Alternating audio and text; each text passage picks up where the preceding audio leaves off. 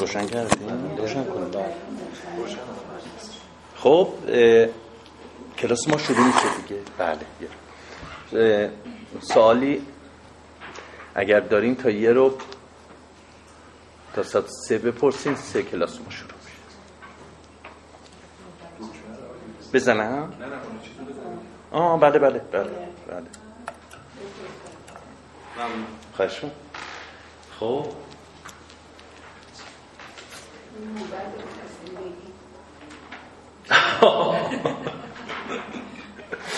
هنوز دارم فکر میکنم راجبش. شما نمیدونی؟ نه قرار نیست همه چیزو من بدونم.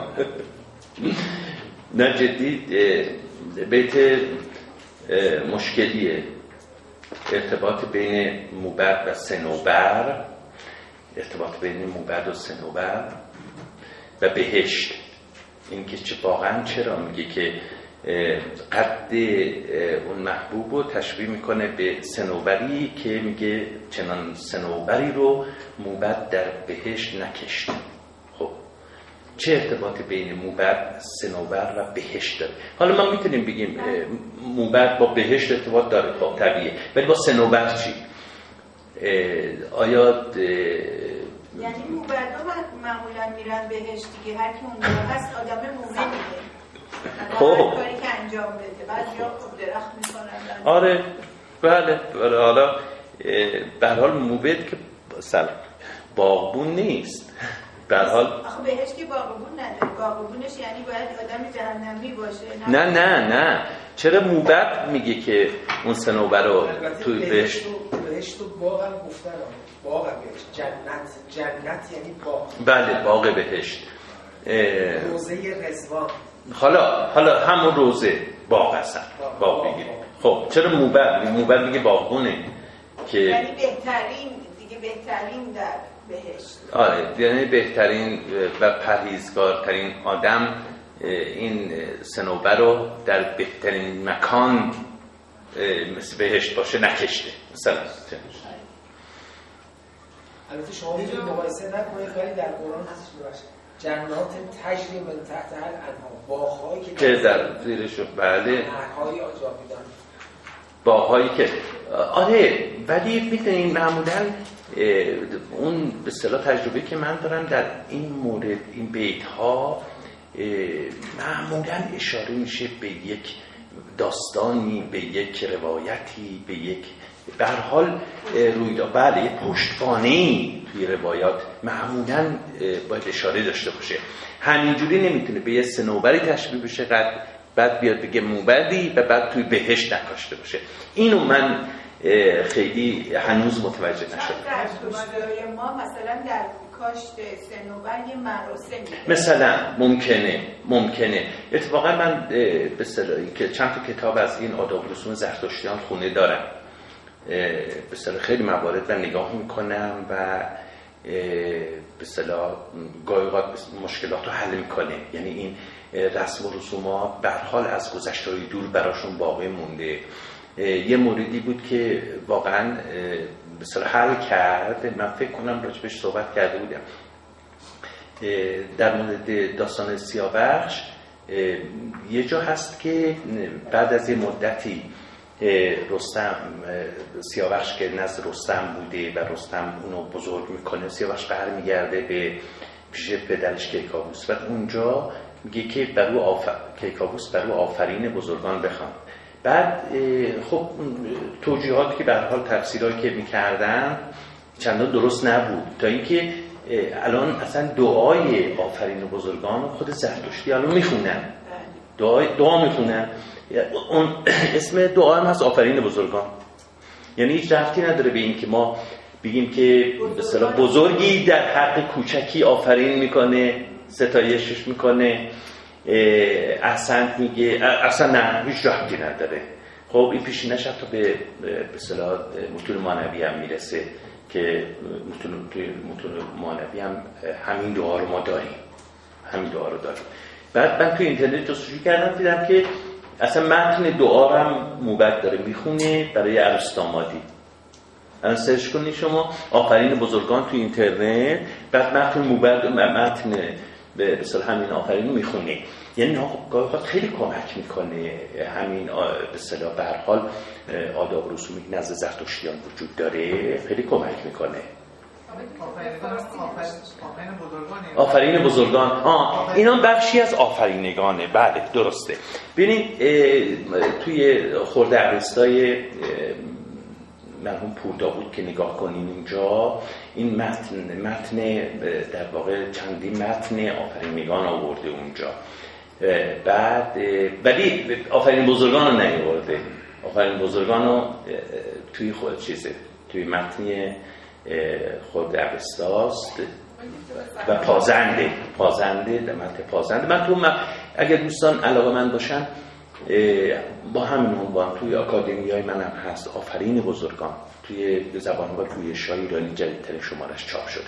توی وبلاگ من هست اگر دوستانی که بخوان راجع به همین پیشینه این دعا اینا میخوام این مثالو زدم همین که بله ممکنه که یه سری به هر حال روایاتی که پیش زرتشتی‌ها باقی مونده امروز کمک کنه به ما برای فهم متون. اول می‌بینم بعد از همین کلمه موبت موبت کلمه دهقانم اومده تو بعد از مصاحبه دیدم مثل خیلی قوی نبود مثل خیلی قوی نبود یعنی احتمالاً بلاس تصحیح متن همون موبت درسته همون موبت درسته به هر حال معنی مشخصه می‌دونی الانم با توضیحاتی که دادیم معنی مشخصه. فقط من دنبال این مسئله هستم که همین که به چه روایتی این اشاره میکنه این بیت. شاید هم اشاره‌ای نداشته باشه و همین معنی سرراستش باشه که الان ما صحبت کردیم صحبت کردیم. خب این صحبت خاصی همین نمیدونیم نمیدونیم بله نمیدونیم.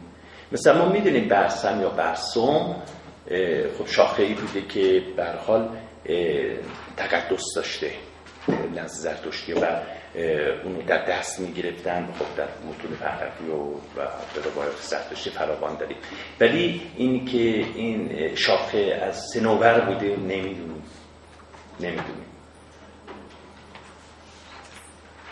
در مورد تلفظ مهربان آها مهربان همینجور تلفظ کردیم. ببینید این تلفظها رو که الان اشاره کردم مثلا ارجمند یا ارجمند خب اینا من یه بار توضیح دادم حالا دوباره هم توضیح میدم. ببینید در زبان امروز فارسی خب نه در گذشته ها ما نمیدونیم حالا به هر حال امروز زبان فارسی ما دو تا مثبت یا سه مثبت پشت سرمو برای فارسی زبان سخت تلفظ کردن.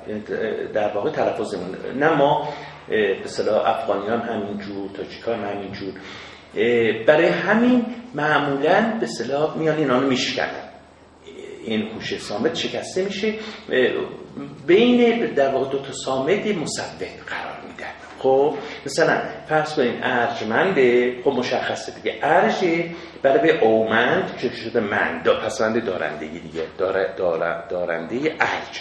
خب مهربان خب تلفظش به همین شکله فراوان داریم الان به اصطلاح توی شاهنامه که میخونیم دقت کنین خصوصا در چاپ جدید دکتر خالقی همین آنو سا سکون گذاشته که نزدیک به زمان فردوسی ما بخونیم نه مثل امروز. توجه کنید مثل همین مثالی که شما زدید. پس در گذشته حتی ما در اوستا سه تا صامت هم پشت سرم به راحتی تلفظ می‌کردن در گذشته همه زبان‌ها کلا طبعا ایرانیان در گذشته همینجوری بودن خرفستر خب سه تا صامت پشت سرم تلفظ در حال اون زمان تلفظ می‌کردن.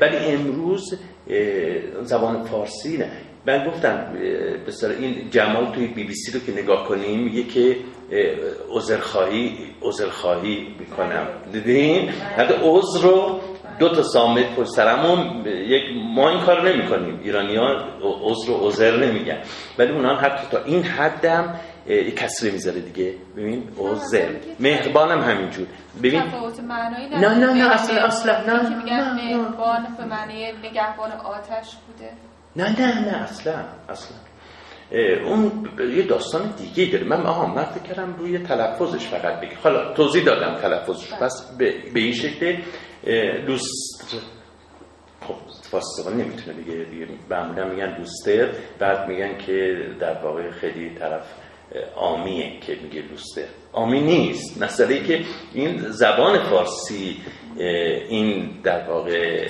ویژگی رو داره که دو تا صامت پشت سر هم نمیتونه تلفظ کنه. عربی هم عربی هم همین برزونم همین ارتقا به نام ارتقاء ساکنین میگن. وقتی میاد یک کسره یک کسره بینش اضافه بله اضافه میکنن که بتونن راحت تر تلفظ کنن. مثلا طلعت شمس این دو تا اسم میگن طلعت شمس. بله همینجوری. درسته درسته. حالا سوال حالا تازه متوجه شدیم سوال خانم چی بود. ببین ببینیم میخوایم ارتباط بدین مهر رو با ایزده مهر خب مصرع و بان رو به معنی نگهبانی بگیم دیگه نه نگهبان نگهبان مهر نگهبان باید ببینم باید مهربان رو اتیمولوژی مهربان رو ببینم و اینکه با ایزد مهر ارتباط داشته باشه که قاعدتاً در واقع باید داشته باشه. حالا باید ببینم باید ببینم بلاشت دوستان شما در رابطه با دین میترائیسم کتابی رو میتونیم معرفی کنیم که اطلاعات بله بله ببینید اولا اینکه دینی به نام میترائیسم در ایران وجود نداشته. من فکر کنم بازم راجع به این موضوع صحبت کرده بودم. نه شواهد باستانشناسی اینو نشون میده و نه شواهد متون.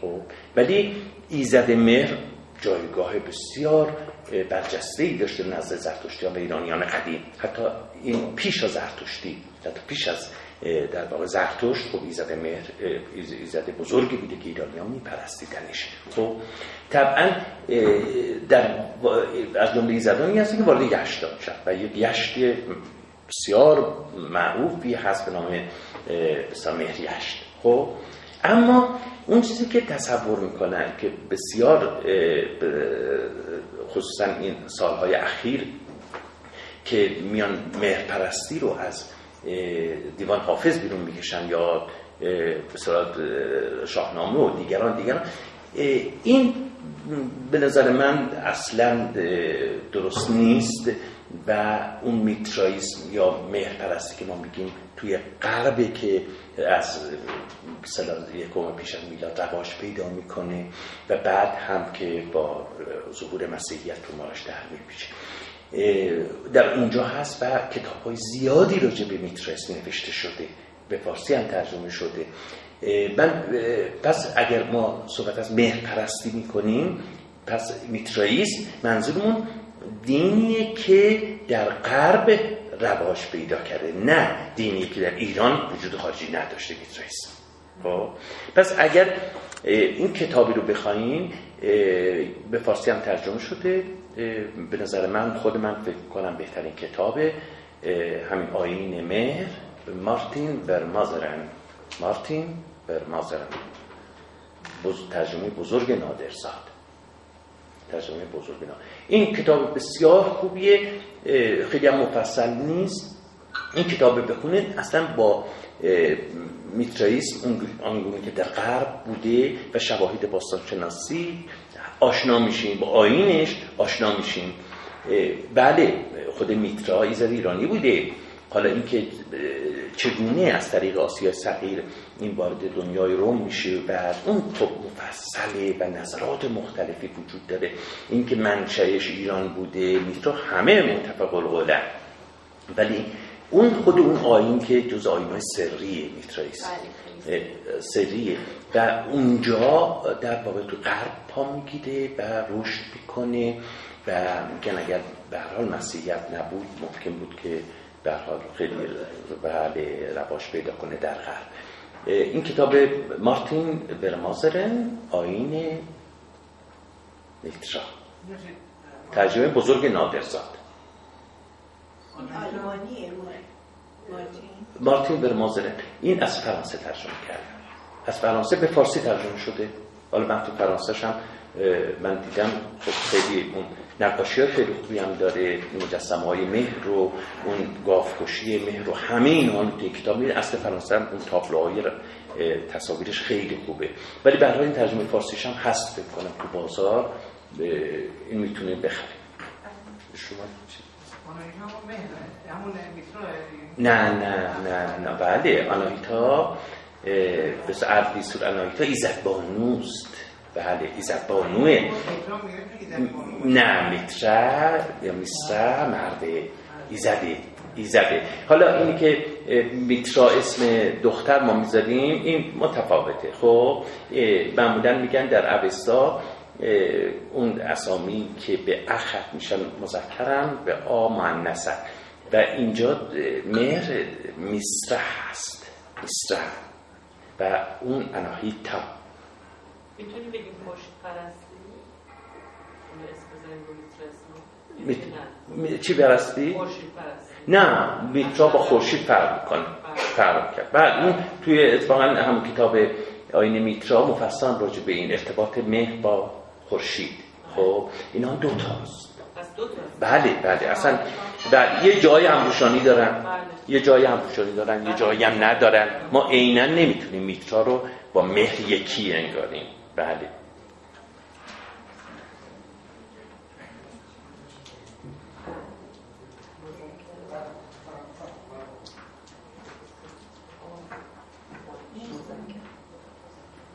خب بریم درسمون رو شروع کنیم. اه آب مؤنثه. خود خودتون نگاه کنید اناهیتا، خب دعینا دعینا ایزد بانوی دعینا. آره میترا رو خیلی ها اشتباه میکنن، اینا تو ذهن داشته باشین، ها میسره هست و مذکره. نشر چشمه چشمه است. آه پیدا کردم، نشر چشمه دارم. میتونید به اصطلاح حتما من توصیه میکنم دوستان که میخوان آیین مهر رو این کتاب حتما بخونن. کتاب بسیار خوب و روانیه، یعنی خیلی مشکل هم نیست. با اینکه کتاب تخصصیه اصلا مشکل نیست. خب تا بیدی چند خوندیم؟ سیصد و فریدون سیصد نود سیصد شد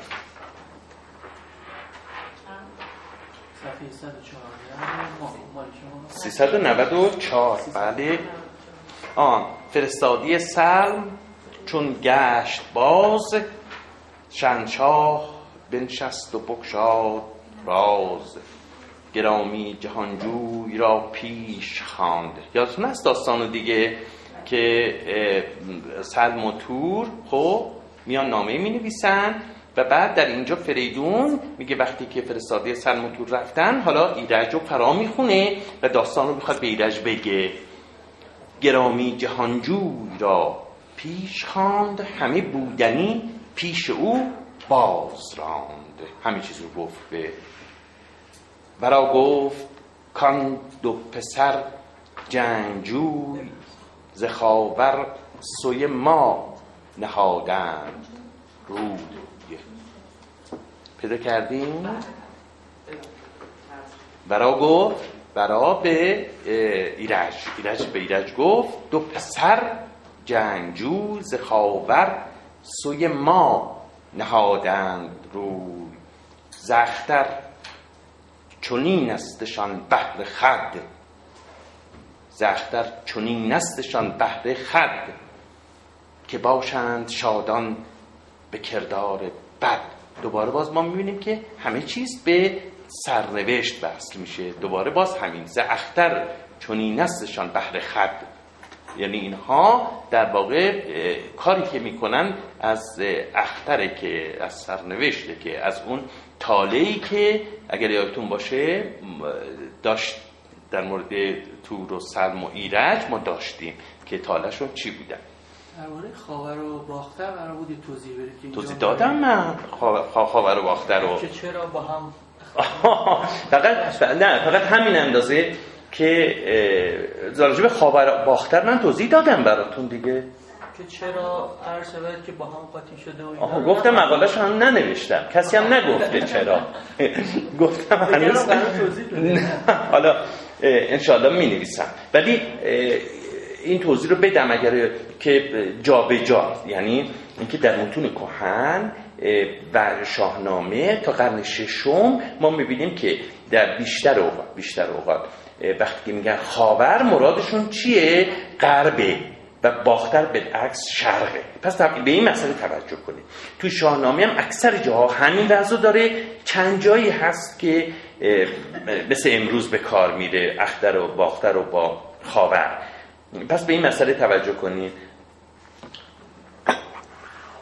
که باشند شادان ز خاور، اینجا یعنی از غرب، توجه به از غرب، ز خاور سوی ما نهادند روی، ز اختر چون نستشان بهر خود، که باشند شادان به کردار بد، دگرشان دگرشان ز دو کشور آبشخور است، که آن بوم ها را درشتی برست.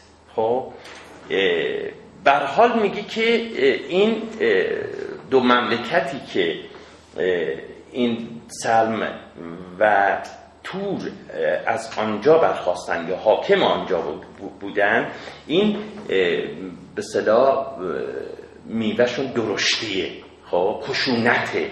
خب ما در مورد به اصطلاح ترکستان و چین و این بخش ها که جای دیگه هم اومده که بله واقعا جاهایی بودن که جاهای مکانهای خشنه و اینو از قدیم روی این مسئله کار کردن که تأثیر جغرافیا بر روحیات فرد واقعا هم تأثیر میذاره.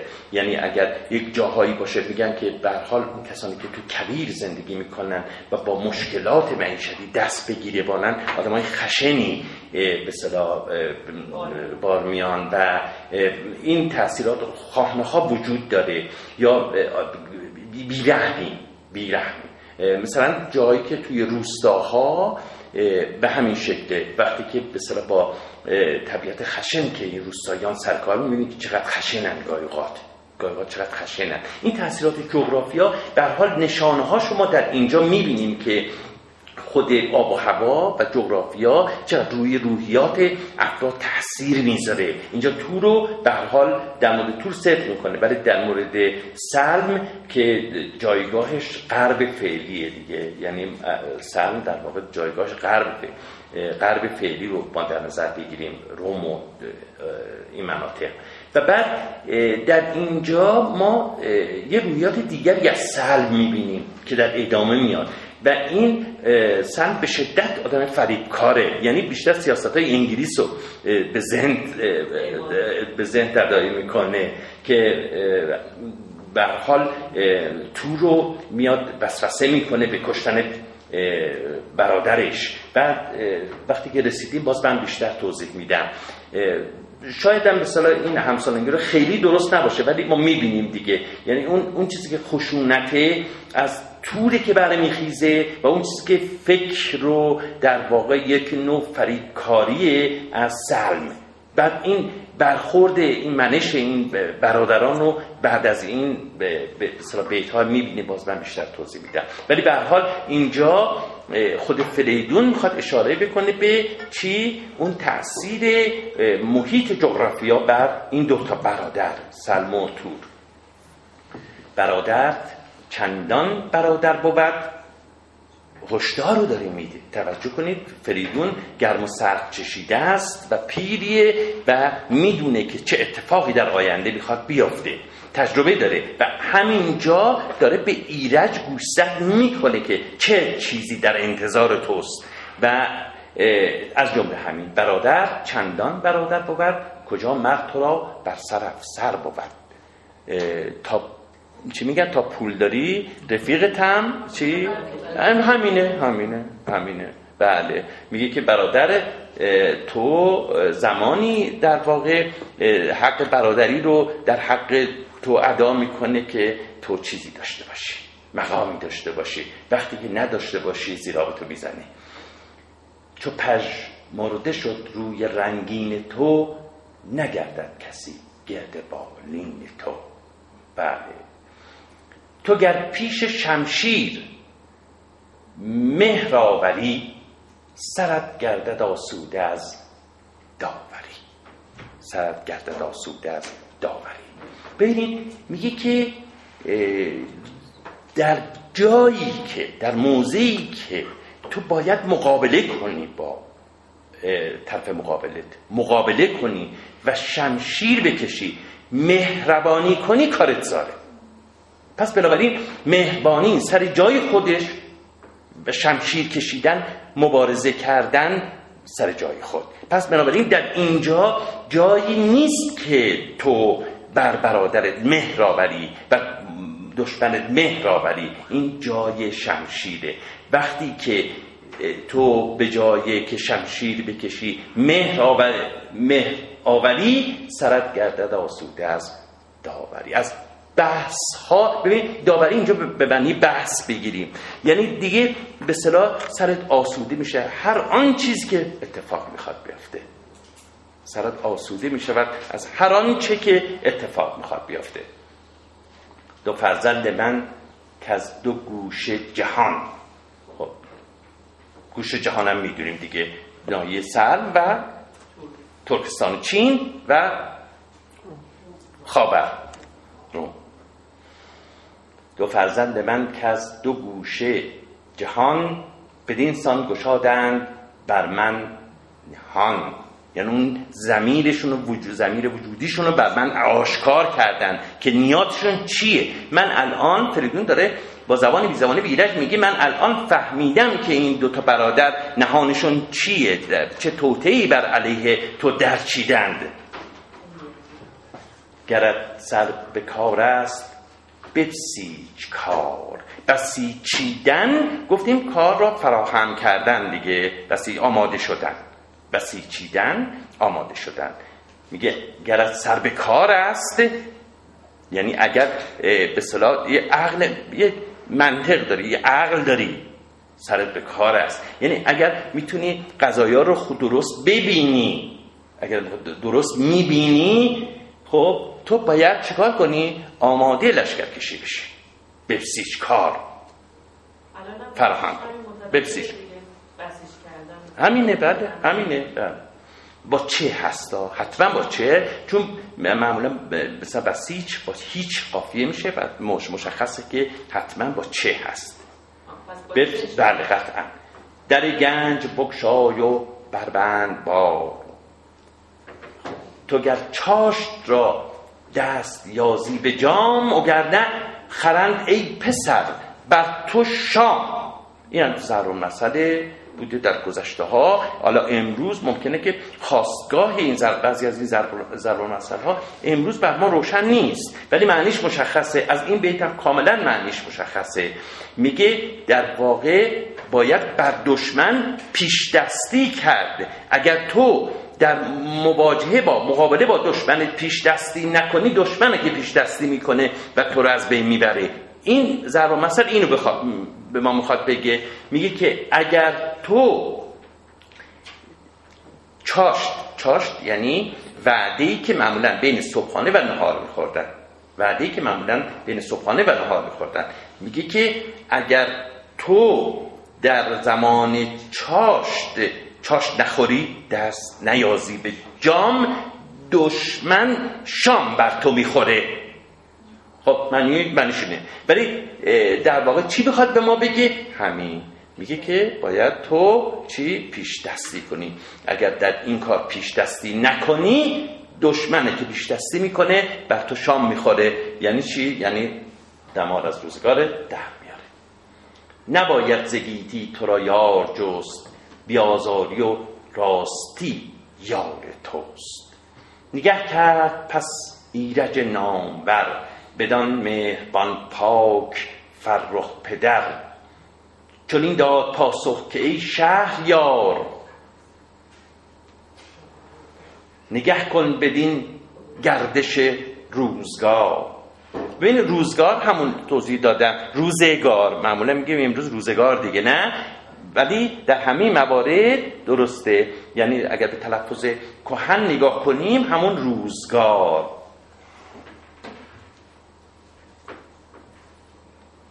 چون این داد پاسخ که ای شهریار، نگه کن بدین گردش روزگار، که چون باد بر ما همی بگذرد، خردمند مردم چرا غم خورد؟ خردمند مردم چرا غم خورد؟ همی پژمراند رخ ارغوان، کند تیره دیدار روشن روان. همی پژمراند رخ ارغوان، رخ سرخ، ارغوان سرخ، رخ سرخ سفید. خب به چهره، معمولا در مورد چهره میگه، چهره رو میپژمراند این روزگار. خب بعد ساده دلی ایرج رو و راستکرداری ایرج و به ویژه ساده دلیشو در پیرامون خودمونم نگاه کنیم، گاهی اوقات میبینیم این افراد ساده دل رو، ببینیم که چگونه سرش رو هم به خاطر این ساده دلی بر باد میده. و ایرج رو نگاه کنیم ببینیم به اصطلاح منطقش چیه، چگونه با با پدر صحبت میکنه، به استدلالش در مورد زندگی، نوع جهانبینیش در مورد زندگی و هستی چیه. میگه این زمان بر ما گذراست و میگذره، پس چرا ما باید غم بخوریم؟ چرا باید برادر آزار ببینه از من؟ چرا باید برادرم ناراحت بشه؟ پس من باید بیام برم و این قضیه رو حل کنم. این ساده دلی بسیاری از افراد در اطراف خودمون هم هست که باعث میشه سرشون به باد بره. خوشقلب بودن، بله. این نهایت در واقع خوشقلبی رو ما از ایرج میتونیم ببینیم در این بیت‌ها. ببینید، همین پژمراند رخ ارغوان، کند تیره دیدار روشن روان. و آغاز گنج است و فرجام رنج، پس از رنج رفتن ز جای سپنج. جای سپنج جای ناپایدار، یا توضیح دادم سپنجی سرای یعنی جای ناپایدار. سپنج هم همون کومه هایی بود که گفتیم در بین راه، کومه های موقتی که معمولا درست میکردن و بعد زودم از بین میرفت. که بستر ز خاک است و بالین ز خشت. میگه وقتی که ما از این جهان در میگذریم، بر روی یک خاک ما رو میخوابونند و زیر سرمون هم خشت میذارن، زیر سرمون زیر سرمون هم خشت میذارن.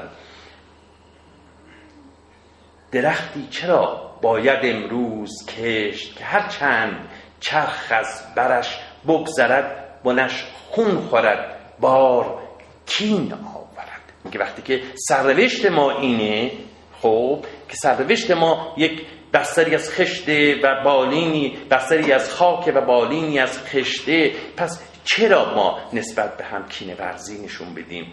چرا باید درختی بکاریم که بارش کین باشه، بنش بله به جای آب خون خورد و ثمرش هم وقتی که خون خورد معلومه کینه، دشمنیه. خداوند شمشیر و گاه و نگین، چو ما دید و بسیار بیند زمین. خب امثال ما رو هم خداوند و هم زمین بسیار خواهد دید. از آن تاج بر نامداران پیش، ندیدند کین اندر آیین خویش. کینه، کین هم کینه دیگه. میگه اون کسانی که تاجبر بودن، گذشتگان، شهریاران نامدار، هیچ وقت در واقع در آ... کینه ورزی آیین ها نبود. کینه ورزی آیین این نامداران و شهریاران بزرگ گذشته نبود. چو دستور باشد مرا شهریار، به بد نگذرانم بدی روزگار. نباید مرا تاج و تخت و کلاه، شبم پیش ایشان دوان بی سپاه. میگه از همه چیز میگذرم که فقط در واقع برادران خودم رو راضی کرده باشم و آنها از من دلگیر نباشن و کینه نداشته باشن. همه کار من میکنم، حتی تاج و تخت و کلاه رو هم صرف نظر میکنم که ببینیم در بیتای بعد میخونیم که واقعا صرف نظر میکنه. به رغم این که از تاج و تخت صرف نظر میکنه، برادرشون رو میکشن.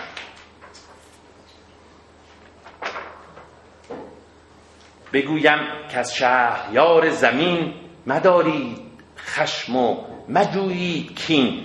یه چشمش به پدرش هم هست. توجه کنید اینجا، نهایت خوشقلبی رو اینجا نگاه کنید، میگه من میرم میگم که این تاج و تخت همه مال شما و چرا به پدرتون در واقع خشم میگیرین و کین کینه جویی میکنین؟ اینجا یه گوشه ایرج یه گوشه به پدرش هم داد. بگویم که از شهریار زمین مدارید خشم و مجویید کین، بگویم که ای نامداران من چنان چون گرا گرامی تن و جان من، بگیتی چه داری چندین امید، نگر تا چه بد کرد با جمشید. خب یک نمونه الگوی در واقع نمونه‌ای که مثال میزنه که این به این گیتی به این جهان نمیشه امیدوار بود و دل بست، مثال میزنه میگه همین جهان و همین گیتی با کسی چون جمشید که بسیار پادشاه بزرگی بود که جهان را زیر نگین انگشتری خودش داشت چه کرد؟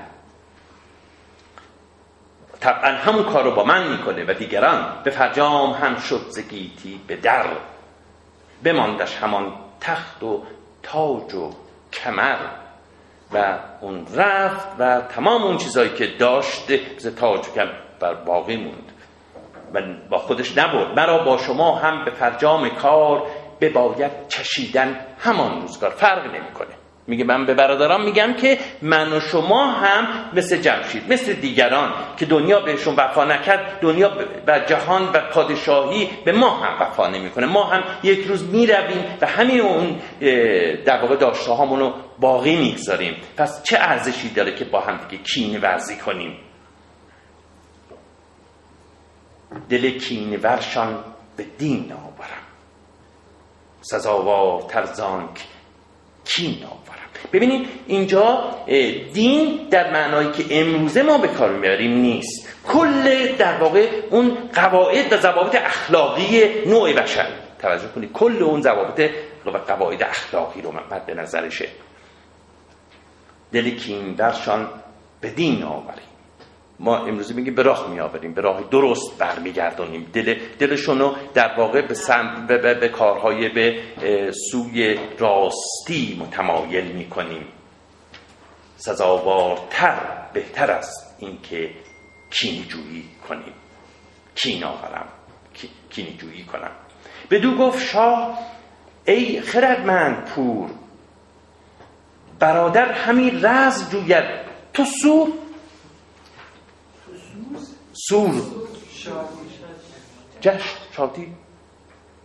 میگه که برادرت داره جنگ داره می جنگ کنه و بعد تو صحبت از بزم میکنی، مهمانی که با برادرت بخوای بدی و بری با اونا صحبت کنی و گپ بزنی. مرا این سخن یاد باید گرفت، ز مه روشنایی نباشد شگفت. واقعا متوجه شده که هر کس ضمیر خودشو بروز میکنه، بروز میده. و در اینجا هم وقتی که حرفای ایرجو میشنوه پدرش میگه واقعا شگفت نیست، تعجبی هم نداره که ماه نورافشانی کنه. تو هم انسان درستی و درستی هستی و راستی از وجودت فوران میکنه. اینو خط بگه ز مه روشنایی نباشد شگفت. تو مثل یک ماهی میمونه که در واقع پرتوافشانی میکنه. این پرتوافشانی ما جزئی از وجودش، ذات ماهه و این راستی و درستی هم جز ذات توه. ز تو پرخرد پاسخی دون سزید، این چنین شایسته بود تو پاسخ بدی.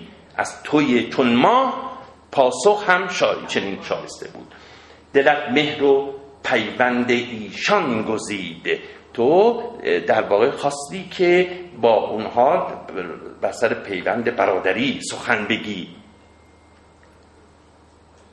ولیکن چو جانی شود بی بها، ولیکن چو جانی شود بی بها، نهد بخردن در دم اشتها.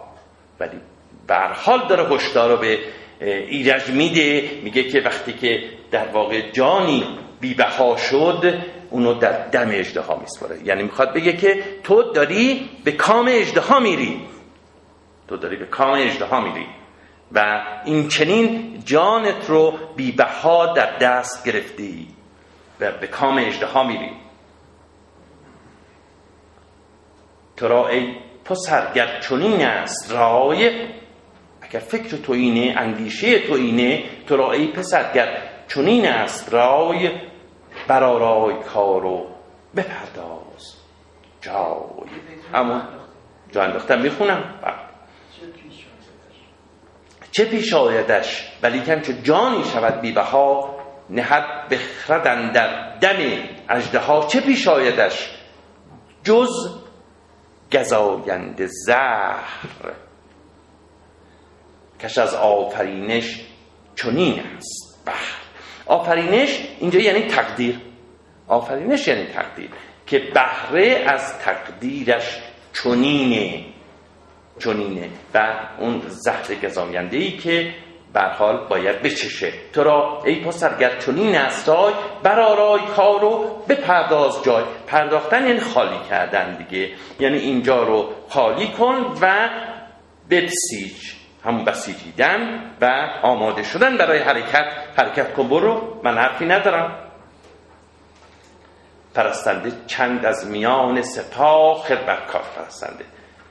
بفرمای کایند با تو به راز، درد دل افزون یکی نامه من نویسم فرستم بدان انجمن. مگر باز بینم تن تو درست، که روشن روانم به دیدار توست. اینا مشخصه، من نمی کنم. من گفتار اندر نام فرستادن شاه آفریدون به سلم و تور. حالا فریدون یه نامه‌ای می نویسه، همراه ایرج می کنه که برای پسرهای شورشی سلم و تور.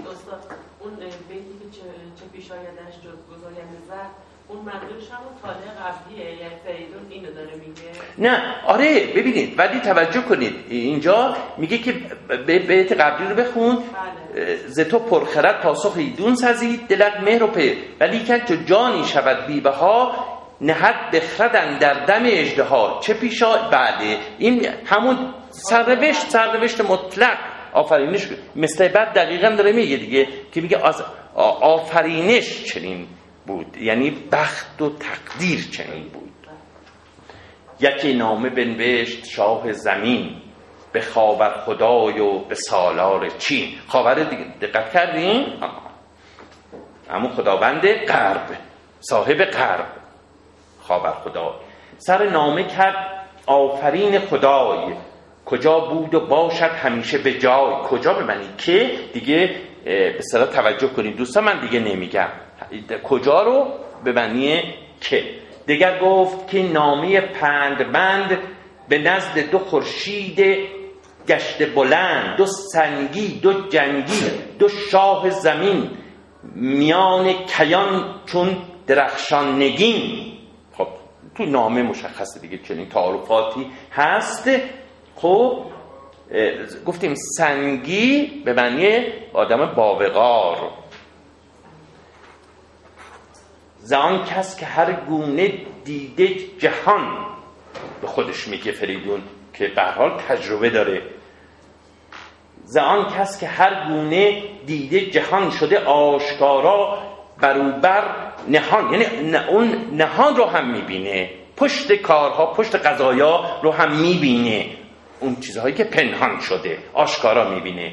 خب و ما چند مورد رو دیدیم که فریدون به عینه دیده نهان رو و گوشزد کرده و همینجا هم گوشزد میکنه. گراینده گرز و تیغ گران، فروزنده نامدار افسران تاج, تاج پادشاهان. نماینده شب به روز سپید، میتونه در شب راهنمایی کنه به روز. نماینده شب به روز سپید، گشاینده گنج پیش امید. گشاینده گنج پیش امید. در واقع میخواد بگه که این فریدون منی، من که دارم این نامه رو مینویسم تحقق بخشنده آرزوها هستم، امیدها هستم، امیدها رو برآورده میکنم، امیدها رو برآورده میکنم. گشاینده گنج پیش امید، گشاینده گنج بیم امیدم. بعد نسخات فراوان، اون اختلافات که فراوانه، ما وارد اون اختلافات اگر بشیم که دیگه اصلا پیش نمیریم. همه رنج ها گشته آسان بروی، به راه روشن اندر آورده روی. این به دیگه بهتاری به صلاح تعمل میکنیم روی این بیت. خب همه رنج ها گشته آسان بروی، یعنی به بیان دیگه رو به پیری نهاده است فریدون، زمان بر او گذشته است، زمان بر او گذشته است. مصرع دوم خود روشن، روشن از خود از رفتن میاد، ریشه رفت. خب و در اینجا در پهلوی هم داریم روشن به معنی جنبش و حرکته. توجه کنید، روشن به معنی جنبش و حرکته. به راه روشن اندر آورده روی، یعنی اینکه در راه مرگ قدم نهاده است. روشنی نمیشه استاد؟ روشنی؟ خب وضع به هم میخوره؟ ما حتیش بدون روشنی اندر آورده روی. بله این تغییر پیدا کرده دیگه، این تغییر پیدا کرده. این چند جای دیگه هم ما این با این واژه در شاهنامه مواجه میشیم. روش نه، صورت کهن‌تری از همون روش هست، روش هست و اینجا در واقع معنیش بیشتر نزدیک به معنی پهلویش، درست جنبش و حرکت و گذشتن، عبور کردن. توجه کنید، در گذشته. پس اینجا به راه روش اندر آورده روی، یعنی در راه گذشتن از این جهان روی آورده است. متوجه معنی شدیم؟ در راه گذشتن از این جهان روی آورده، با جنبش و حرکت در متون پهلوی پیوند داره. ببینید نه با روشی که امروز ما داریم، شیوه راه با این معنی که ما امروز داریم، روی معنی روش. خب این بیشتر پیوند داره با چی؟ معنی پهلوی روش، نه به معنی جنبش و حرکت در گذشتن. به هر حال میگه من به سلام و آل مقدره که از این جهان رخت بربندم و بروم. این کسی که با شما سخن میگه، برای شما نامه مینویسه، این من هستم با چنین ویژگی هایی که دیگه به سلام روزگار آخرای راه هم نخواهم، همین خیشتن را کلاه. نمیخوام تاجی بر سر من دیگه باشه، برای منم دیگه ارزشی نداره پادشاهی، نه آگنده گنج و نه تخت و نه گاه. سه فرزند را خواهم آرام و ناز، از آن پس که بردیم رنج دراز. بدا برادر کزو بودتان دل به درد، اگر چند هرگز نزد باد سرد دوان آمد از بحر آزارتان، همان آرزومند دیدارتان. میگه برادری که شما ازش شکوه داشتین، گلایه داشتین، درد و رنج کشیدین به تصور خودتون. خب برادر کزو بودتان دل به درد، دل درد گرفتین یعنی دلتون درد گرفت. بله اگر چند هرگز نزد باد سرد، باد سرد بروزیدن یا باد سرد زن چند جای دیگه شاهنامه هم اومده، به معنی در واقع کنایه از آزار و اذیت کردن، آسیب رساندن. توجه کنید، باد سرد بر کسی وزیدن، آزردن، آسیب رساندن. در اینجا میگه این برادر آسیبی به شما نرسون، ولی شما در واقع دل پر از درد داشتید از ایرج، از برادرتون. خب همین دوان آمد از بحر آزارتان، خب اینجا اگر همین جوری در واقع معنی کنیم، خب در واقع درست عکس اون چیزی که در ظاهر میخواد، در ظاهر هست. خب میگه که ایرج دوان آمده پیش شما از بحر آزاری که شما فکر میکنید از اون دیدید. متوجه معنی شده؟ معنی شده دیگه نه؟ آه. به سبب آزاری که شما فکر میکنید از او دیدید، همان آرزومند دیدارتان بیفکند شاهی شما را گزید، چنان کز ره نامداران سزید. ز تخت اندر آمد به زین برنشست، برفت و میان بندگی را ببست. بله میگه ز تخت اندر آمد به زین، سوار اسب شد تا بیاد به شما، در خدمت شما، به شما، به دو تا برادر بندگی کنه. بندگی کنه یعنی چی؟ یعنی تاج و تخت رو بسپره به شما، تاج و تخت رو بسپره به شما. بدان کو به سال از شما کهتر است، نوازیدن مهتر اندر خرست. میگه بدان سبب که از شما کوچکتر شایسته است که بزرگتر کوچکتر را بدوازد، بزرگتری کنید در حق. امروز میگیم که همین خانم گفتن بزرگتری کنید در حق، بزرگتری کنید در حق کوچکتر. گرامیش دارید و نوشه خرید، چو پرورده شد تن روان پرورید. میگه که او رو گرامی بدارید. خب و در واقع میگه نوشه ما قبلا هم داشتیم، یعنی نوشیدنی های گوارا. خب اینجا غیر از نوشیدنی, نوشیدنی های گوارا، مقصودش در واقع طعام گوارا هم هست، همه با همه، یعنی هم طعام گوارا و هم نوشیدنی های گوارا. نوشه خرید، نوشه خرید یعنی طعام‌های گوارا و دلپذیر بخورید. خب بعد طبیعیه که طعام‌ها و نوشیدنی‌ها نوشیدنی‌های دلپذیر باعث پرورش تن می‌شود. خب و به اینم وسنده نمی‌کنه، میگه وقتی که تن رو پرورش دادید، خب طبیعیه که با پرورش تن باید روان رو هم پرورش بدید. روان با چی پرورش پیدا می‌کنه؟ من چند بار گفتم اینجا. آفرین، خرد. این خرد رو گویی در اینجا جا انداخته، ولی خودتون باید در واقع در بین سطور متوجه باشین که تن با خورش ها و نوشه، خورش ها و طعام ها پرورده میشه و روان با خرد، با خرد.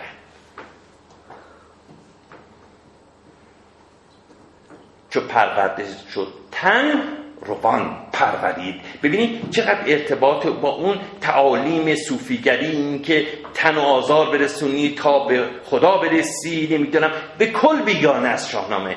متوجه شدین؟ یعنی در واقع روان خردمند از یک تن سالم برمیخیزه که با باید خوراک‌ها و نوشیدنی‌ها چی بشه؟ پرورش پیدا کنه، پرورش پیدا کنه. چون از بودنش بگذرد روز چند، فرستید بازی منش ارجمند. اینجا باز من فکر کنم این مفصل بحث کردم، حالا دوستانی که بودن الان جلسه هفدهمیم، ولی خب شاید یادشون نباشه. حرف اضافی باز به معنی به و به سوی است در این بیت. خب و بعد همیشه در شاهنامه در این معنی باز لازم الاضافه است. توجه کنید، لازم، یعنی همه جا باید با کسره تلفظ کنید و در بسیاری از جاها از جمله در همین مورد این ز در محل در واقع هجای بلند هست. هجای بلند است که باید اون کسره اضافه رو بکشیم، بگیم که بازه اون محله هجای بلند. دوستان اگه ادبیات خوندن اینجا میدونن، من ببین دقیقاً همینجا چیه؟ محل هجای بلنده، با ز. خود ز هجای کوتاست، ولی اینجا در محل هجای بلنده. خب با ز بعد ما می‌بینیم که اینجا به خاطر اینکه کاتبا خب می‌خوندن در وزن می‌خوندن، اینجا نسخه رو نگاه کنید با زیمنش، با زیمنش اون یه توجه کنید همون در واقع کشیده ا کسر اضافه است که در خط به صورت یه نشون داده شده. در چند جای دیگه شاهنامه همینجوریه، یعنی که در این مواردی که کسر اضافه جای در محل جای بلند باشه خب کسر اضافه به یه تبدیل شده. اینو متوجه باشین که اینجا بازی با بازی به معنی همین معمول اشتباه نگیریم. ما باز منش به سوی من او را برگردانید، به سوی من او را برگردانید، چون از بودنش بگذرد روز چند، فرستید باز منش ارجمند.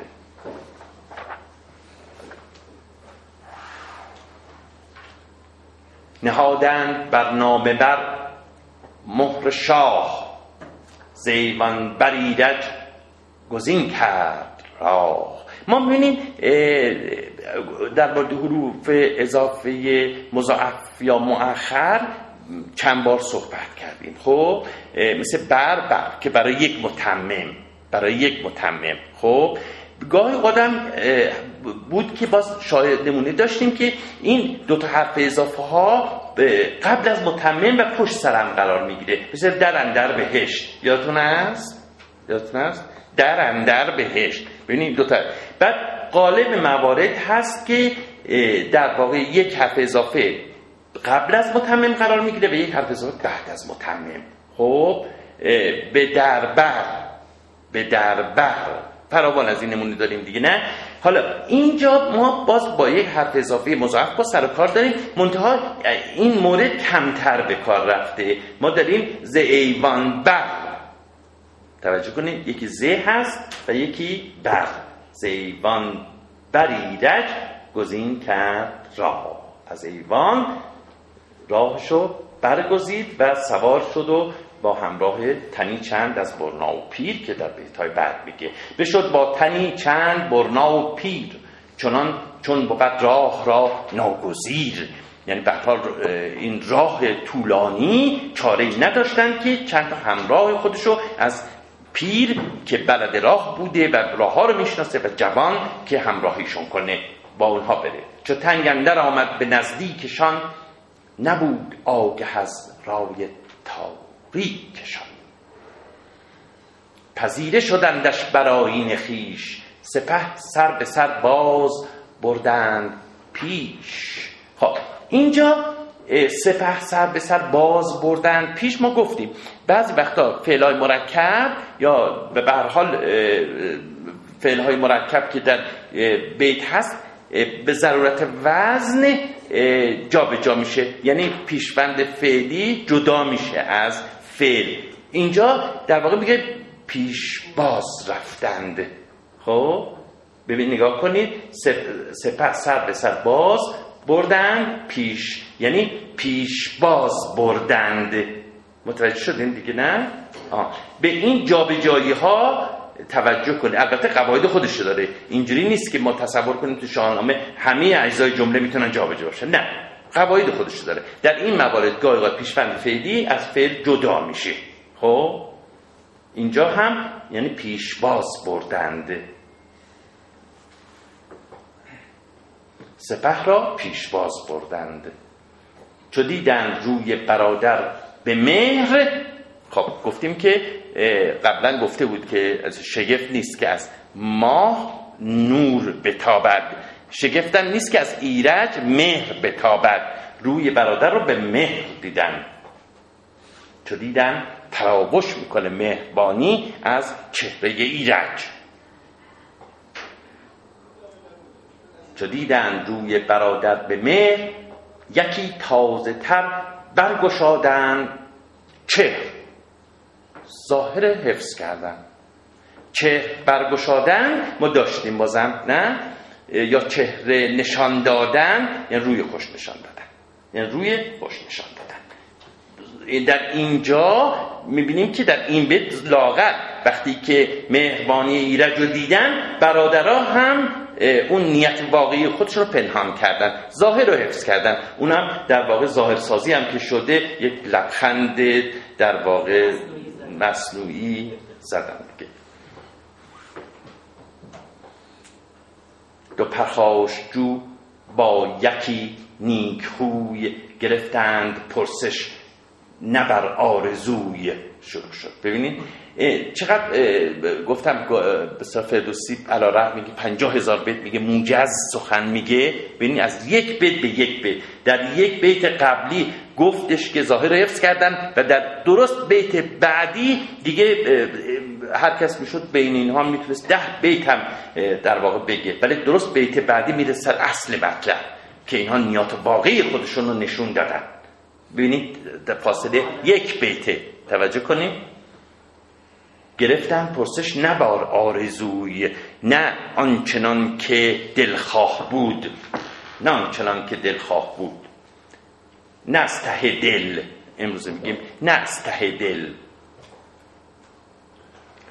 دو دل پرز کینه یکی دل به جای، دل به جای ایرج دل به جای داشته آرام متین. برفتند هر سه به پرده سرای، به ایرج نگه کرد یک سر سپاه که او بود سزاوار تخت و کلاه. ببینید اینجا با در واقع در مورد رهبران جهان هم همینجوریه. بسیاری از این رهبران جهان، رهبران واقعی جهان، یک چهره کاریزماتیک دارن خب که شدیداً افراد تحت تأثیر اون چهره قرار میگیره. مثلا البته هیچ ارتباطی با زیبایی نداره، یعنی تصور کنید که مثلا چهره این رهبر زیباست، مثلا بینیش با ابروش با دهانش مثلا تناسب داره، نه اصلا. مثلا گاهی اوقات حتی چهره‌ای که در ظاهر به نظر میرسه که چندان زیبا هم نیست، مثل مهاتما گاندی. گاندی اصلا چهره زیبایی نداره به لحاظ در واقع فرم که نگاه کنیم، ولی به شدت چهره کاریزماتیکه در از رهبران بزرگ جهانه. خب این چهره‌های کاریزماتیکه که نقش بسیار تعیین کننده داره. البته میگن این چهره کاریزماتیک خود هیتلر هم داشته که قبل از اینکه اصلا جنگ شروع بشه، این فیلمش هم هست، وقتی که میره این کشورهای بلوک شرق، گویا لهستان بوده یا جای دیگه، و بعد مردم واقعا استقبال میکنن، بدون جنگ اون کشور رو میگیرن، میگیره و روی اون به اصطلاح ماشینای سرباز هست که میاد تو فیلماش هم هست، چقدر ابراز احساسات میکنن و چقدر به... نمیدونیم واقعا به نظر میرسه که هیتلر چهره کاریزماتیکی داشته، ولی به هر حال این چهره کاریزماتیک در همینجا ما میبینیم که ایرج داره. و سپاهیان سپاهیان وقتی که تور و سلم رو با ایرج میسنجن، از این نظر از این جاذبه‌ای که به وجود میاره میترسن، واهمی دارن و متوجه میشن که این در واقع جاذبه رو ایرج داره و سلم و تور ندارن. تو این بیت هم کاملا نشون داده میشه. ببینین به ایرج نگاه کرد یک سر سپاه که او بود سزاوار تخت و کلاه. مجذوب ایرج شدند، مجذوب چهره ایرج شدند. خب طبعا اون افراد در پیرامون خودمون هم نگاه کنین، متوجه میشین که در اون نیات واقعی، اون در واقع به اصطلاح مهربانی، اون آداب نیکو خصلتی، همه در از وجود شخص در چهرهش نمایان میشه، از وجناتش پیداست، در چهرهش نمایان میشه. میدونین برعکسش هم هست و این گفتم باز ربطی به اون زیبایی و زشتی ظاهری افراد نداره، ربطی نداره. و آدم وقتی برخورد میکنه متوجه میشه، با یک نگاه متوجه میشه که اصلا میتونه با این طرف ارتباط برقرار کنه، با یک نگاه متوجه میشه اصلا نمیتونه ارتباط برقرار کنه. خب این درونیات فردی که توی چهرهش و خصوصا چشماش به هر حال فوران میکنه، نشون داده میشه. به ایرج نگه کرد یک سر سپاه که او بود سزاوار تخت و کلاه. بیارامشان شد دل از مهر اویه، دل از مهر و دیده پر از چهر اویه.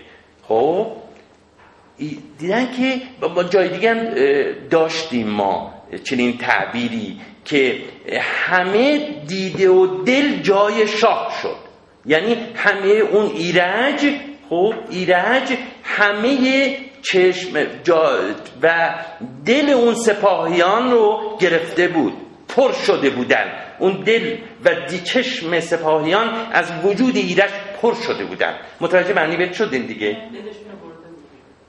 دلشون رو بخورد، شما بخورد، دلبری کرده بود. خب بیارامشان شد دل از مهر اوی، آرامشون از دست دادن که دلشون پر از عشق به ایرج بود، عشق به ایرج بود، دل از مهر و دیده پر از چهر اوی. سپاه پراگنده شد جفت جفت، همه نام ایرج شدن در نهفته. ببین سپاهیان خب پراکنده بودن و بعد دو تا دو تایی با همدیگه در گوشی داشتن صحبت میکردن. عجب پادشاه، عجب رهبری، عجب چهره‌ای. شروع کردن به تعریف کردن. این همینو میخواد بگه، سپاه پراگنده شد جفت جفت، همه نام ایرج شدن در نهفت. همش صحبت از کی میکردن؟ ایرج میکردن. که این است سزاوار شاهنشهی، این است ادات تحسین دیگه، گفتیم این است شاه، نه کس دیگه، نه تور نه سلم. این است، این است تو را، یا این است برای تو پادشاه. پادشاه اینه، پادشاه شما این است که این است سزاوار شاهنشهی، جز این را مبادا کلاه و مهی. و گفتیم که واقعا این ربطی به اون قیافه نداره، ایرج هم اصلا اینجا بحث نیست که این پر از مهر داشته. توی دیوان حافظ وقتی که میخواد اینجا به اصطلاح این مهر درونی نشون بده، به چه تعبیری میگه؟ آنی دارد، شاهدان نیست که موی و میانی دارد، بنده طلعت آن باش که آن. این آنه، این آنه که ربطی گفتیم به زیبایی ظاهری نداره. البته حافظ به دنبال اون بوده که همون زیبایی ظاهری داشته باشه، هم آنو داشته باشه که کیمیاست. خب به لشکر نگه کرد سلم از کران، سرش گشت از آن کار لشکر گران. به لشکرگه آمد دلی پرز کین، جگر پرز خون، ابروان پرز چین خشناک. سراپرده پرداخت از انجمن، خود و تور بنشست با رایزن مشاور. سخن شد پژوهیده از هر دری، سخن شد پژوهیده از هر دری، ز شاهی و از شاه و هر کشوراش به همه چیز حرف زدن کشوری. به تور از میان سخن سلم گفت، که یک یک سپاه از چه گشتن جفت. اون داستانو دیدن دیگه، سلم و تور دیدن چجوری شد با هم دیگه در گوشی این سپاه داشتن راجع به ایرج حرف میزدن. سپاه دو شاه از پذیره شدن دیگر بود و دیگر به باز آمدن. ببینید اینجا دوباره باز همون ویژگی‌های اخلاقی این برادران فریدون رو در اون زمانی که فریدون در هیئت اژدهایی در مقابل اون، در مقابل پسران ظاهر میشه که آزمایش کنه، و هر برخوردی که هر کدوم از این پسران فریدون با این اژدها میکنن یادتون هست. خب سلم چیکار کرد؟ اولین کاری کرد فرار کرد، فرار رو برقرار ترجیح داد. کسی که مستقیم اومد مقابله کنه تور بود.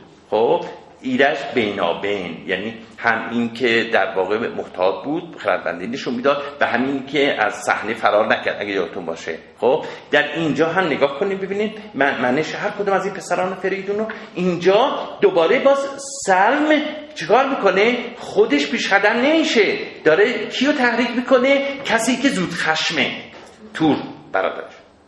تور داره چیکار میکنه؟ وسوسه میکنه، تور داره آماده میکنه که و در نهایت هم به تحریک سلم هست که تور دست به چنین جنایتی میزنه.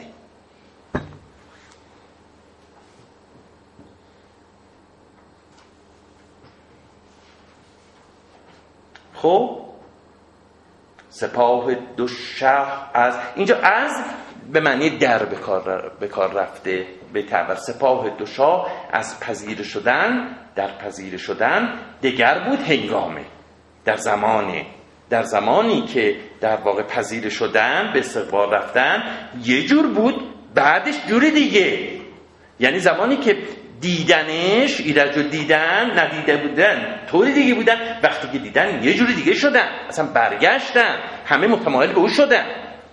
سپاه دو شاه از پذیره شدن یعنی در زمانی که به استقبال رفتن گونه دیگری بودن، دگر بود و دیگر به باز آمدن، وقتی که برگشتن یک جور دیگری شدن. به هنگامه بازگشتن زراح نکردی همانا به لشکر نگاه، که چندان کجا راه بگذاشتند یکی چشم از ایرج نبرداشتند.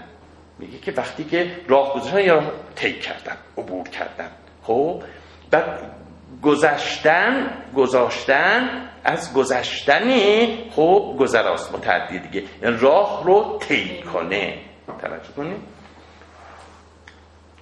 که چندان کجا که راه تیک کردن یکی چشم از ایرج نبرداشتن، از چشم از ایرج جدا نمی کردن، بر نمی داشتن، مجذوب ایرج شدن، همون کلیه کاریزماتیکی گفتم. از ایران دل ما همی تیره بود، براندیشه اندیشگان برفزود. میگه همینجوری ما در واقع دلتنگ بودیم از وضعیتی که در ایران بود. ایران ایرج در ایران ولیعهد بود و تاج شاهی بر سر داشت، ما همینجوری در واقع گرفتار بودیم و دلگیر بودیم و حالا دیگه بدتر شد. ایرج اومده سپاهیان سلم و تور هم به اون سمت گرایش پیدا کردن. واقعی دا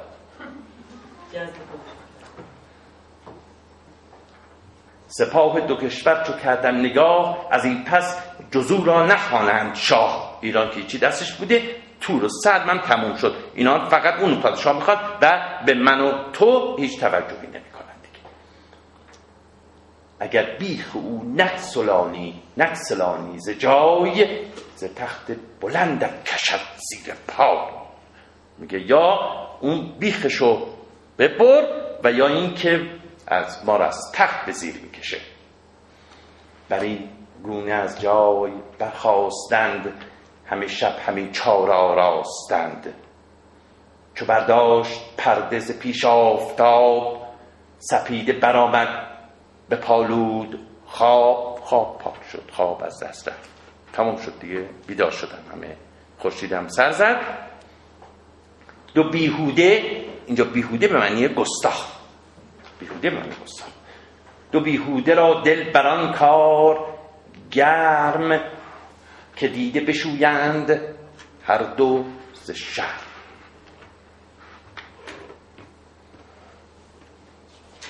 امروزه میگیم آبرو رو بخارد حیارم غیر، نه همین دیده بشویند، شرم رو کنار بزن، آزرم رو کنار بگذارند. دو بیهوده را دل بران کار گرم، که دیده بشویند هر دو ز شب. برفتند هر دو گرازان ز جای. گرازان معمولا راه رفتن پهلوانان میگن گرازان. برفتند هر دو گرازان ز جای، نهادند سر سوی پرده سرای. چون از خیمه ایرج به ره بنگرید، پر از مهر دل پیش ایشان دوید. برفتند با او به خیمندرون برفتند با او به خیمندرون یعنی اندرون خیمه. به خیمندرون سخن بیشتر بر چرا رفت و چون. خب مثل اینکه سلم و تور بیان به ایرج بیان بگن که ما بزرگتریم، تو چرا پادشاه شدی؟ چرا و چون بگو مگو بگو مگو. بدو گفت تور ار تو از ما کهی، چرا برنهادی کلاه مهی. مشخصه کوچکتری چرا پس اون تاج بزرگی رو بر سرت گذاشته پدر.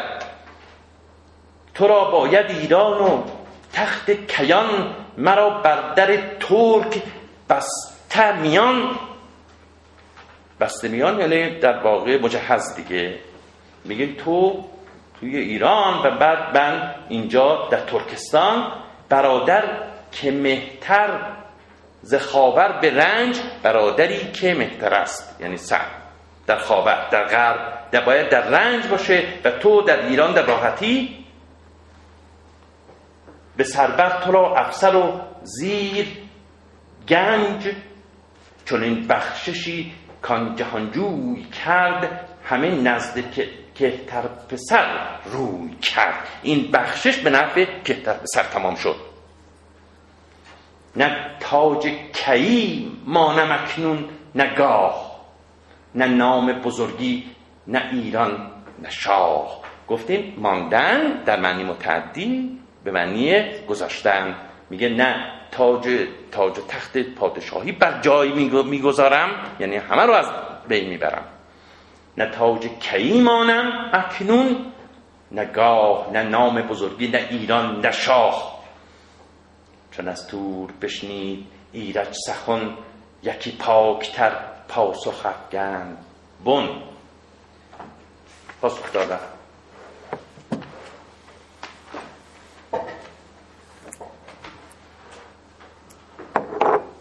بدو گفت که مهتر کامجوی، اگر کام دل یابی آرام جو. معنیش مشخصه دیگه نه؟ آرام آرام.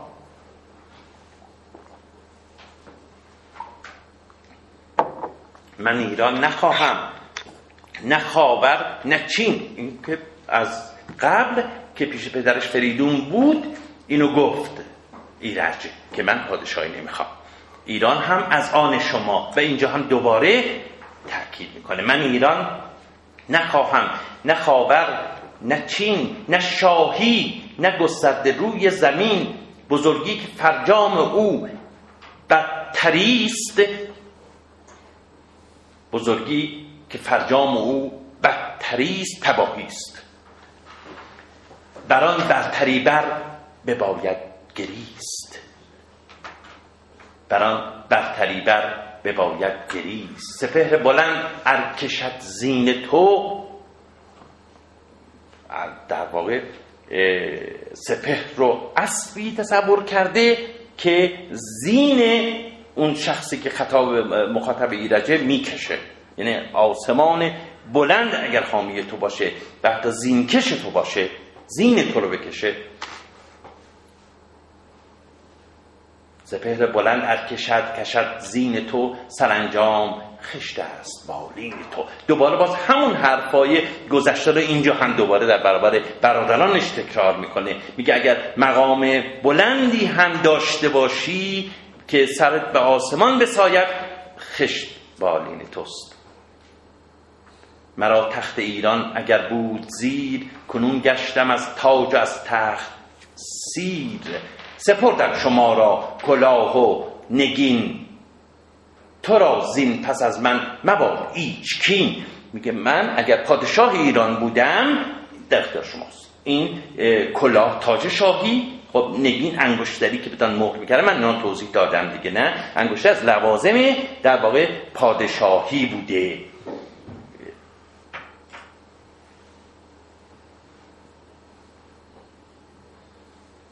کجا بودیم؟ آه. کنون گشتم از تاج و از تخت، سپردم شما را کلاه و نگین، تو را زین پس از من مباد ایچ کینی. کینه ای از من نگیری، مرا با شما نیست جنگ و نبرد. دلت خود نباید به من رنج کرده، دلت خود نباید به من رنج کرد، یعنی به سبب من، به سبب من نباید دل شما رنجیده خاطر شود. به سبب من، مرا با شما نیست جنگ و نبرد، دلت خود نباید به من رنج کرد. زمانه نخواهم از آزارتان، اگر دور بانم ز دیدارتان. خب میگه که من من ترجیح میدم از این دنیا بروم تا اینکه شما آزار ببینین. میگه من زمانه رو با وجود آزار دیدن شما نمیخواهم. متوجه شدین؟ منظورش چیه دیگه؟ زمانه نخواهم از آزارتان. من اگر شما قراره آزار ببینین، من زمانه رو نمیخوام. خب یا این زمانه رو نمیخوام که از شما دور بمونم. مثل دومم اینو میگه، میگه بازم این زمانه رو یا اگر یا این زمانه رو من نمیخوام که از شما دور بمونم، جدا بمونم. من نمیخوام از شما جدا، اینجوری میخواد بگه. اگر جدا بمونم پس بهتره که در واقع زندگی رو نمیخوام، زندگی بر من سرایت، مثلا چنین چیزی. جز از کهتری نیست آیین من، مباد آز و گردن کشید کشید دین من. چو بشنید تور از برادر چنین، به ابروز خشم اندر آورد چین. نیامد گفتار ایرج پسند، نبود راستی نزد او ارجمند. به کرسی به خشم اندر آورد پای، همی گفت و برجست هزمان ز جای. هزمان کوتاه شده هر زمان. خب هزمان کوتاه شده هر زمانه.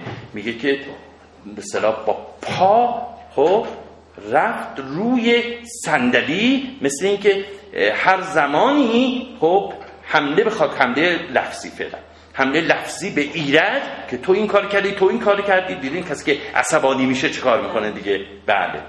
همین گفت برجست هزمان ز جای. هر زمانی هم بیا در واقع از جاش بر میخواست میشه، بر میخواست میشه. ز ناگه برآمد ز جای نشست، گرفت آن گران کرسی ضرب دست.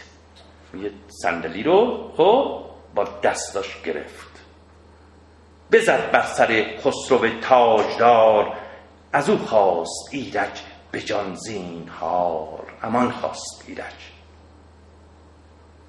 بزد بر سر خسرو تاجدار، صندلی رو خب گرفت کوبون تو سر ایرج و ایرج هم ازش امان خواست. نیاید گفت، گفتو بیارین سر زد. خب گفت که ترس از خدای نداری؟ نیاید گفت ایچ ترس از خدای، نه شرم از پدر پس همین است رای. یعنی از پدر شرم نمی کنی، واقعا رای تو، قصد تو، قصد قصد تو در اینجا کشتن منه. نیاید گفت ایچ ترس از خدای، نه شرم از پدر پس همین است رای. قصد اینه، مکش بر مرا که سرانجام کار، بپیچاند از خون من کردگار. پسندی و همداستانی کنی، که جانداری و جانستانی کنی. مکش مورکی را که روزی کش است، که اون نیز جان دارد و جان خش است. مکن خیشتن را ز مردم کشان، که از این پس نیابی خود از من نشان. بسنده کنم زین جهان گوشه‌ای، به کوشش فراز آورم توشه‌ای. به خون برادر چه بندی کمر، چه سوزی دل پیر گشته پدر. جهان خواستی یافتی، خون مریز مکن با جهاندار یزدان ستیز.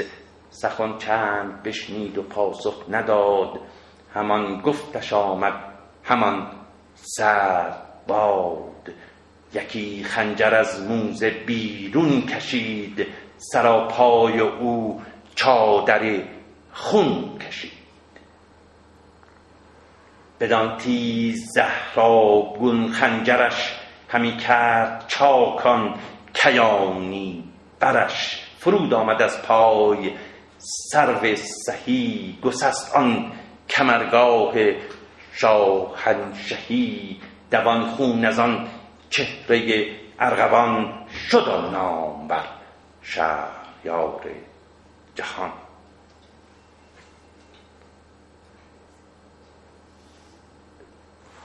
واقعا فردوسی در چند جا کلام رو اونجوری که نظامی عروضی میگه به آسمان برین میبره و یکی از اونجا همینجا در مرگ ایرج که سخن به آسمان میره. واقعا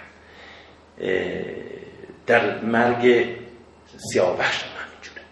اون بخش مربوط به داستان سیاوش و کشته شدن سیاوش هم شما میخونین به شدت متاثر میشین. من نمیدونم چه این بخش از داستان هر بار که من میخونم روی من تاثیر عجیبی میگذارد، تاثیر عجیبی میگذاره و شعر در اوج خودشه. هنر شعری، هنر شعری و تاثیرگذاری بر مخاطب در اوج خودشه. شک نکنین. یعنی من فکر کنم این قطعه رو که همین بخش مربوط به کشته شدن ایرج رو که من بدون معنی فقط از رو خوندم، متوجه شدم به شدت متاثر کننده بود. برای شما هم متاثر کننده بود نه؟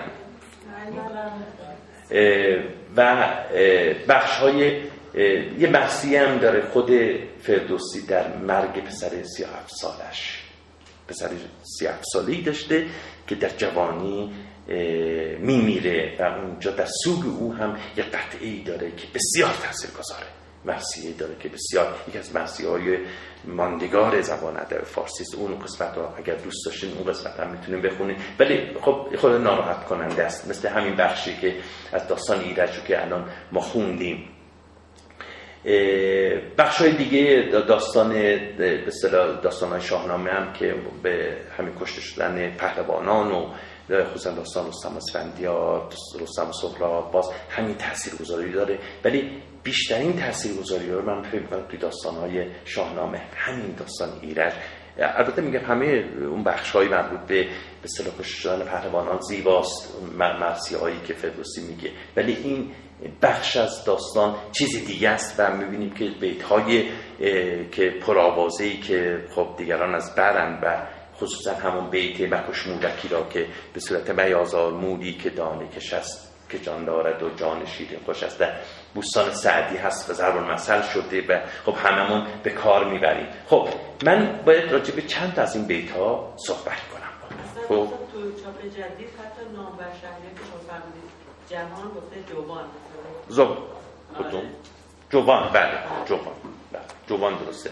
دوان خون از آن چهره ارغوان، شد آن نامور شهریار جوان. بعد بعد اصلا تلفظش جوانه، زمان فردوسی جوان. اگر این موقعی من به لفظ امروزی میگم من همون تلفظ قدیم روان جوان. خب ببینید شکست انسانیت اینجور، شکست انسانیت آفرین. دقیقا همینجوره، دقیقا همینجوره. یعنی این پیشبینی رو خود به اصطلاح فریدون هم میکرد. اینجا شکست خود شما انسانیت و در طول تاریخ هم همینه. یعنی سیاست جای انسانیت نیست. این نشون داد که در اینجا هم نشون داد سیاست جایی برای انسانیت نیست. تو اگر بخواهی قواعد انسانی و اخلاقی رو لاقل در گذشته لاقل در گذشته بخوای رعایت کنی، به این سرنوشت دچار میشی، به سرنوشت ایرج دچار میشی. ببینید هیچ در سراسر زندگی ایرج هم مثل سیاوش ما هیچ در واقع نقطه ابهامی رو در زندگی ما ایرج ما نمیبینیم.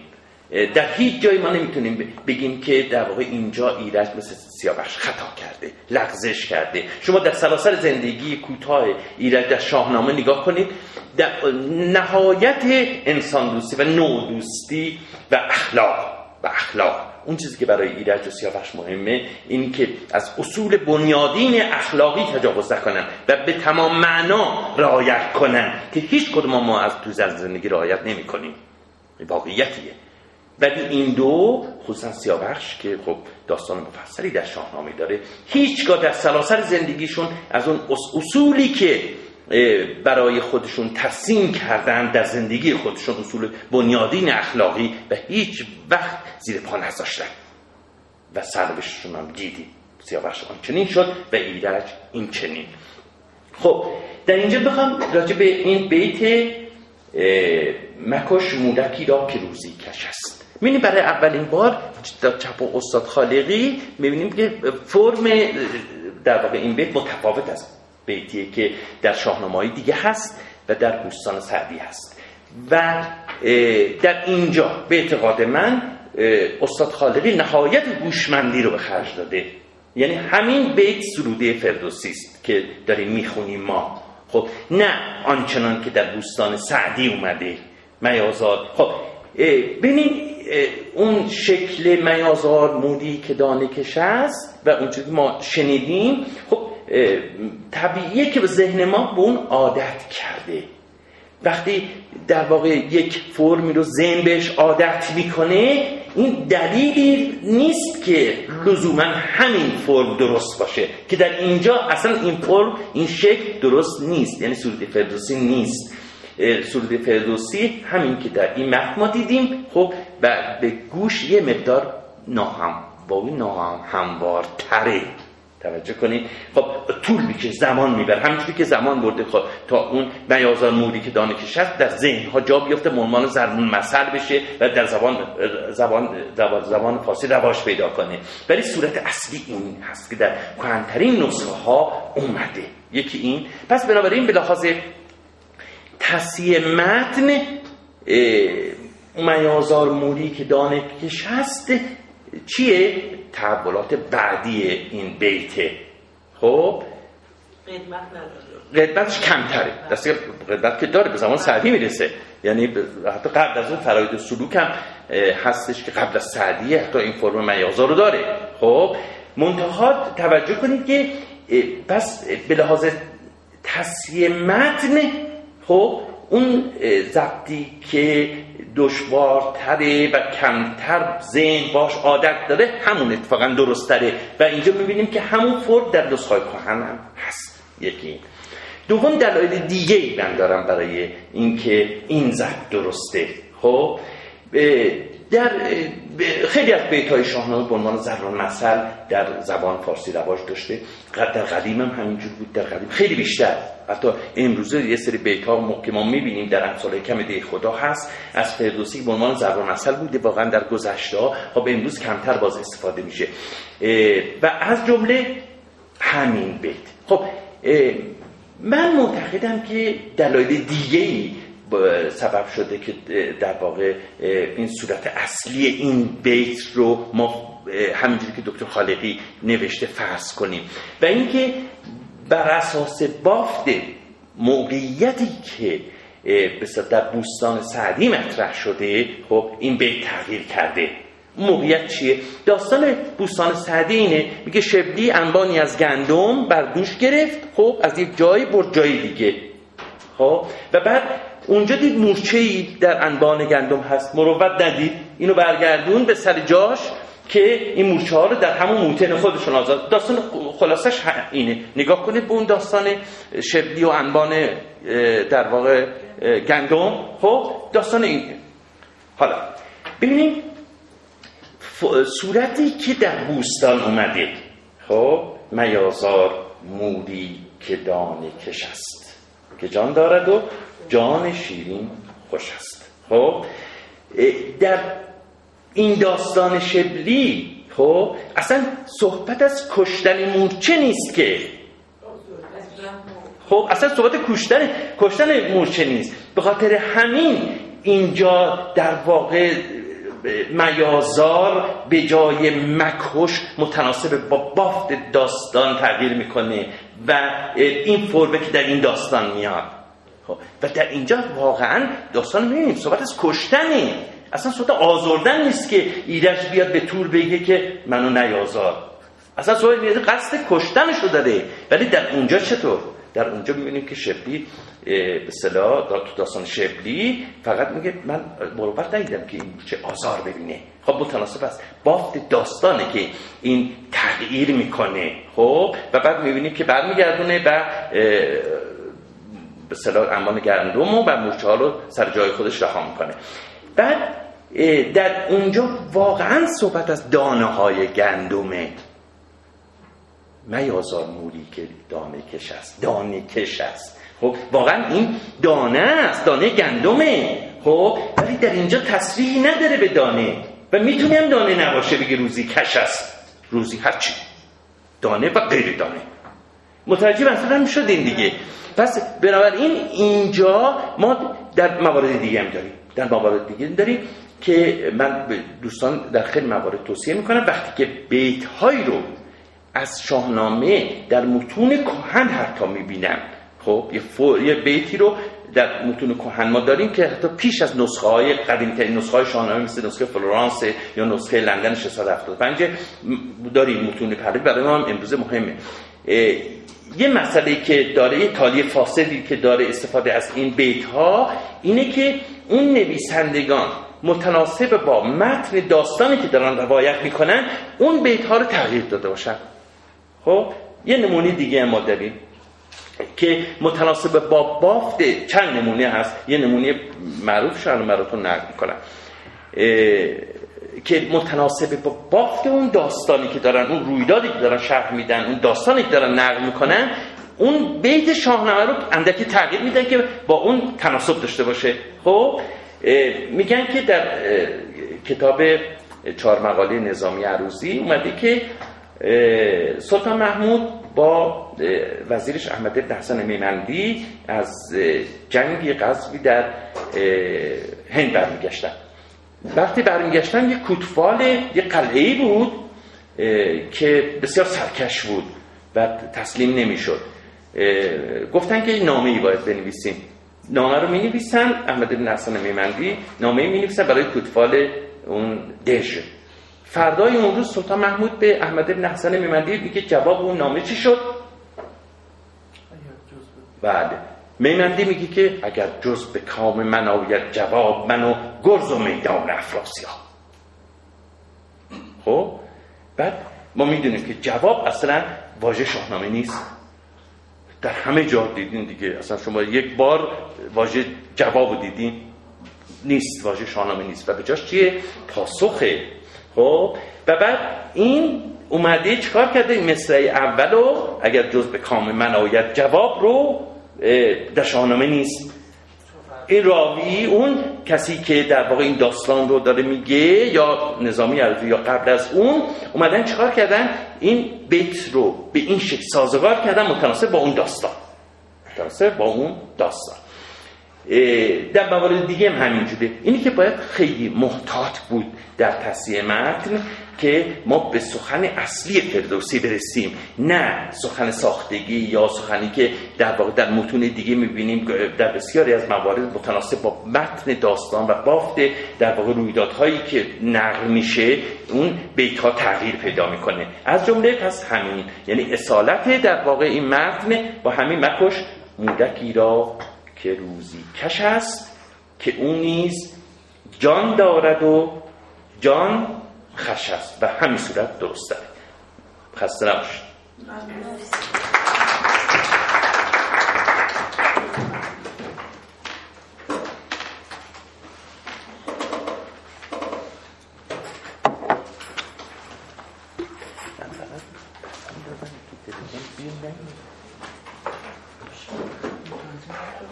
نباشید.